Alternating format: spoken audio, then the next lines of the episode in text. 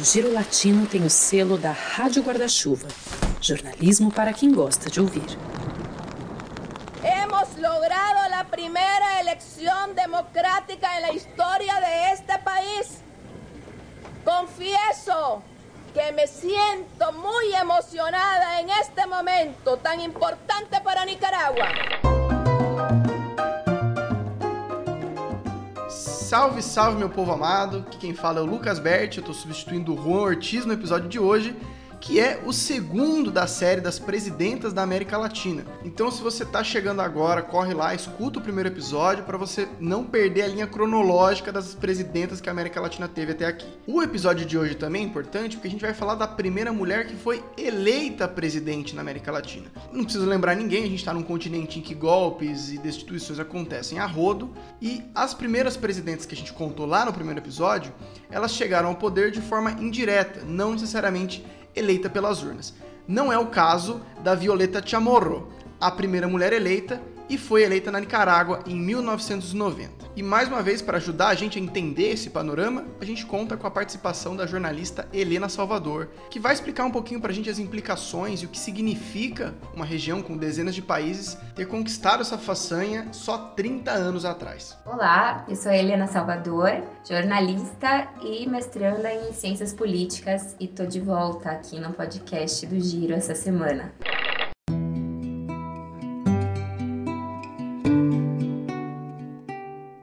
Primeira coisa que a gente precisa dizer, né, que é de se espantar que a primeira mulher eleita presidenta da América Latina tenha sido na Nicarágua. Hoje, é, o país é o que mais mata meninas ou jovens mulheres pela gravidez precoce. É, o aborto, mesmo que terapêutico, ou seja, mesmo em caso de risco à vida da mulher, é totalmente proibido no país. É, o governo sandinista do Daniel Ortega é, retrocedeu muito no direito das mulheres. Ele, né, justamente, que foi o grande revolucionário do país. Bom, e de fato, é muito difícil a gente falar da Violeta Chamorro sem falar do Daniel Ortega.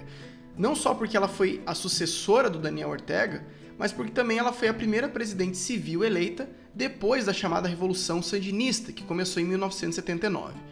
Essa revolução, entre outras coisas, era marcada por uma grande oposição do governo revolucionário ao governo dos Estados Unidos. Os Estados Unidos, inclusive, manda soldados, né, os chamados contras, né, contra-revolucionários, para atuar contra a revolução. E ainda que no passado, tanto Daniel Ortega, né, no momento pré-revolucionário, como a Violeta Chamorro, ainda uma civil desconhecida, estivessem do mesmo lado em oposição à ditadura de Anastácio Somoza, a ditadura militar violentíssima que justamente levou à revolução sandinista, no momento seguinte à Revolução Sandinista, quando, quando a ditadura já havia acabado, eles vão para caminhos diferentes. Enquanto Daniel Ortega seguiu seu discurso revolucionário, Chamorro pega um caminho mais conservador, mais politicamente clássico, e é depois da eleição da Violeta, em 1990, que tanto Ortega como ela acabam se tornando os dois polos opostos do que viria a ser a política nicaragüense dali em diante. E como o país saiu de uma ditadura para uma revolução, aquele período de volta às urnas ficou conhecido como La Transición,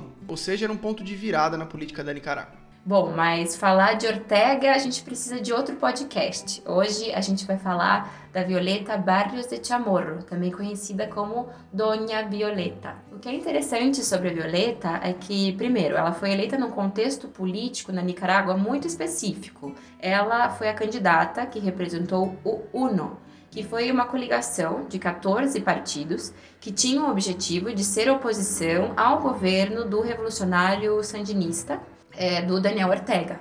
A Violeta, ela parecia candidata perfeita para ser presidenta nestas que foram as primeiras eleições livres depois de um grande período de ditadura, ou um período sem eleições.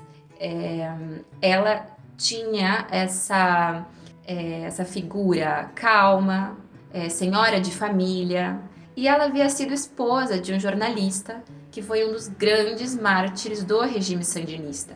Então a Dona Violeta, ela representava a reconciliação nacional que se buscava na Nicarágua naquele momento. E ela foi denominada pela imprensa como a reina madre do país. É, ela também explorava uma imagem de campesina, né, de senhora do campo, que não era muito real, porque apesar dela ser do interior da Nicarágua, Os pais dela, o pai era engenheiro, é, uma família oligarca bastante rica, e ela estudou é, no Texas, uma boa parte da vida.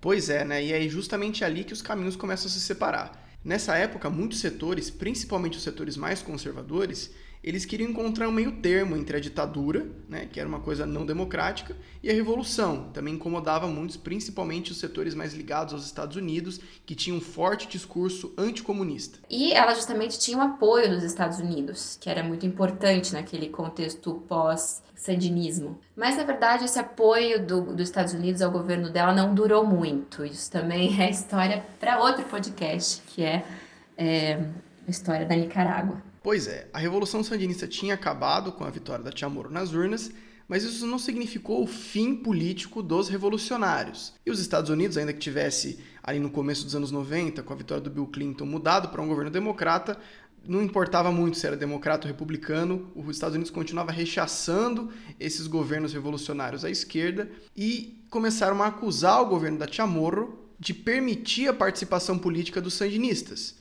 o que levou um comitê de política externa à época dos Estados Unidos a sugerir ao Congresso o corte de ajuda financeira à Nicarágua, que tinha índices de desigualdade, de pobreza ainda maiores por conta dos anos de turbulência política e ainda como resquício da desigualdade causada pela ditadura do Somoza de umas décadas atrás. E tem uma curiosidade interessante do que aconteceu, que explica também muito da transformação política na Nicarágua. Um dos filhos da Violeta é Carlos Chamorro, ele é jornalista hoje e foi uma pessoa que, no momento final da Revolução, quando os sandinistas ainda eram bem vistos pelo seu papel, ele fez oposição à própria mãe né, durante o governo dela. Mas não, o Chamorro, assim como Ernesto Cardenal e como muitos outros intelectuais que participaram e apoiavam os sandinistas, eles acabaram se desligando do movimento justamente pela escalada autoritária que ficou concentrada no Daniel Ortega, que ainda hoje é presidente e que é acusado de cercear as liberdades individuais, assim como a ditadura Somoza, que ele mesmo combateu, fazia lá atrás. E o Chamorro, depois de ter feito oposição à própria mãe, ele acabou se tornando um dos símbolos da resistência da imprensa livre na Nicarágua, hoje contra o governo do Ortega. Ele chegou até a ficar exilado por um tempo e hoje é uma das principais vozes contra os abusos do orteguismo que ele sempre está denunciando. E agora a gente dá uma paradinha rápida no episódio de hoje para lembrar você que o Giro Latino Cast faz parte da Guarda-Chuva, que é a primeira rede brasileira de podcasts exclusivamente jornalísticos. E as recomendações de hoje dos nossos parceiros são muito boas. Primeiro é o Vida de Jornalista, que traz mais um episódio da série Vidas Paralelas, em que o nosso querido Rodrigo Alves fala do ano de 2020 pela perspectiva de dois jovens repórteres. O outro é a estreia do podcast Vala de Perus, que é o cemitério clandestino onde a ditadura militar escondeu as ossadas de vítimas da repressão. Então, dois episódios fundamentais para entender não só o ano, como a história política do Brasil.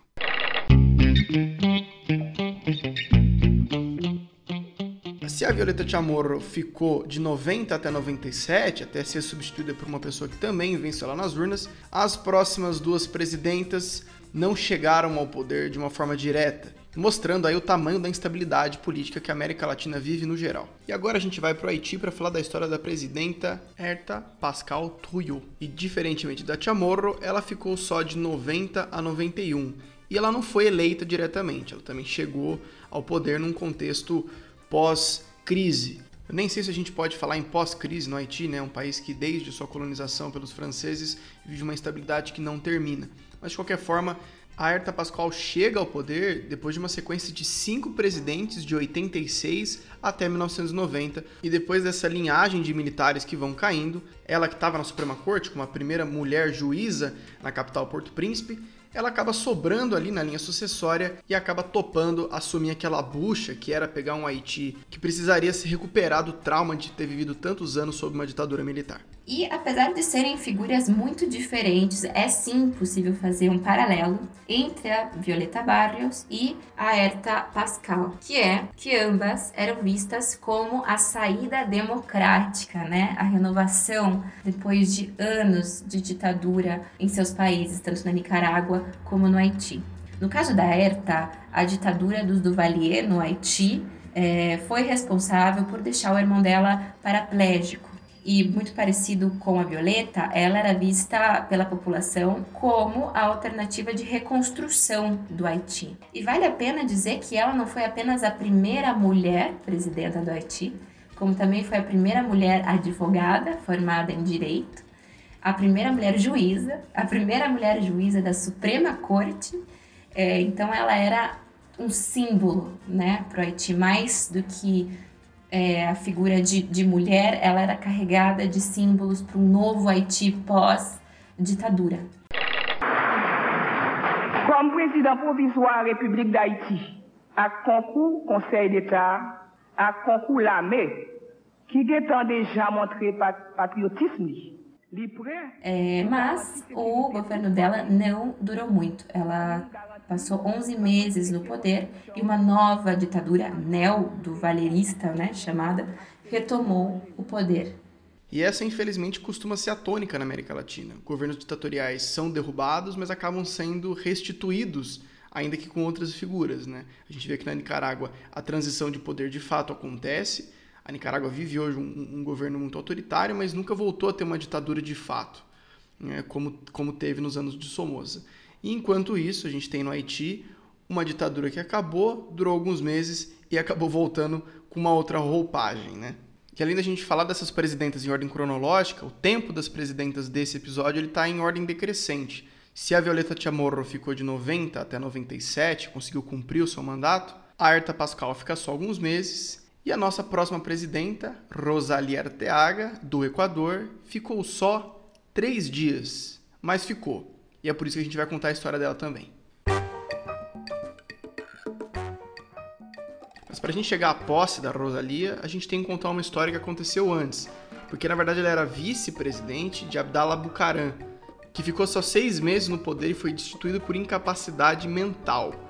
Entre outras coisas, ele era acusado de corrupção e fazia festas milionárias. E conta a história que ele, inclusive, flertou com a ideia de trazer o Maradona para um time pessoal dele com dinheiro público. Era também uma pessoa que aparecia em público dançando, muitas pessoas acusavam ele de estar bêbado em muitos eventos presidenciais, e a história foi mais ou menos assim. Bucarán fue destituido luego de disturbios en las calles a los que se sumaron, además del presidente legislativo Fabián Alarcón, figuras social cristianas Rodrigo Borja y otros. Ese mismo 6 de febrero, Rosalía Arteaga, antes de medianoche, junto al Comando Conjunto de las Fuerzas Armadas, firma el decreto y asume la presidencia e intenta mantenerse. Uma curiosidade é que as três presidentas que a gente está falando no episódio de hoje foram jornalistas ou escreveram para jornais. É, o caso mais recente é o da Rosalia, né, no Equador. E ela, assim como a Herta, é, foi tirada do poder. Ela ficou dois dias no poder, né? E o Congresso equatoriano conseguiu reescrever a Constituição do país nesses dois dias para conseguir colocar um homem para assumir o poder, o Fabián Alarcón, que era presidente do Congresso no momento. Ou seja, o tamanho né, do esforço que os homens podem fazer para conseguir ter o seu poder legitimado. Isso é algo marcante que aconteceu várias vezes aqui na América Latina. A América Latina, é essencialmente machista desde sua formação, na verdade, no caso da Rosalia, deu um golpe mas não só um golpe, talvez um golpe de gênero, que é o que ela alega até hoje. Então, na verdade, é quase uma contradição, né? Enquanto a gente fala de várias questões de representatividade, como a Herta no Haiti, que foi pioneira em tantas coisas, e a Violeta Chamorro, que foi a primeira mulher eleita na América Latina, a gente também tem casos, é, inclusive com as mesmas presidentas, que são tiradas do poder à força e muitas vezes por pretextos machistas, como é o caso da Rosalia também no Equador bom, o segundo episódio da saga das presidentas latino-americanas vai ficando por aqui. E se você chegou até essa altura do episódio, eu vou te pedir só um tempinho para te dar um recado bem importante, em nome meu e do Giro Latino. Primeiro é lembrar você que o Giro Latino é uma plataforma em português que cobre todos os países da América Latina, semanalmente uma newsletter gratuita, diariamente nas redes sociais, no Instagram e no Twitter, só você colocar lá Giro Latino, e também vídeos nos canais do Intercept Brasil. E se você é um dos nossos ouvintes e leitores ávidos e quer contribuir com o Giro de alguma forma para a gente poder seguir crescendo e fazer cada vez mais coisas, você pode entrar lá, catarse.me barra Giro Latino e contribuir com o que você achar que pode ajudar a gente que também não vai afetar o teu bolso.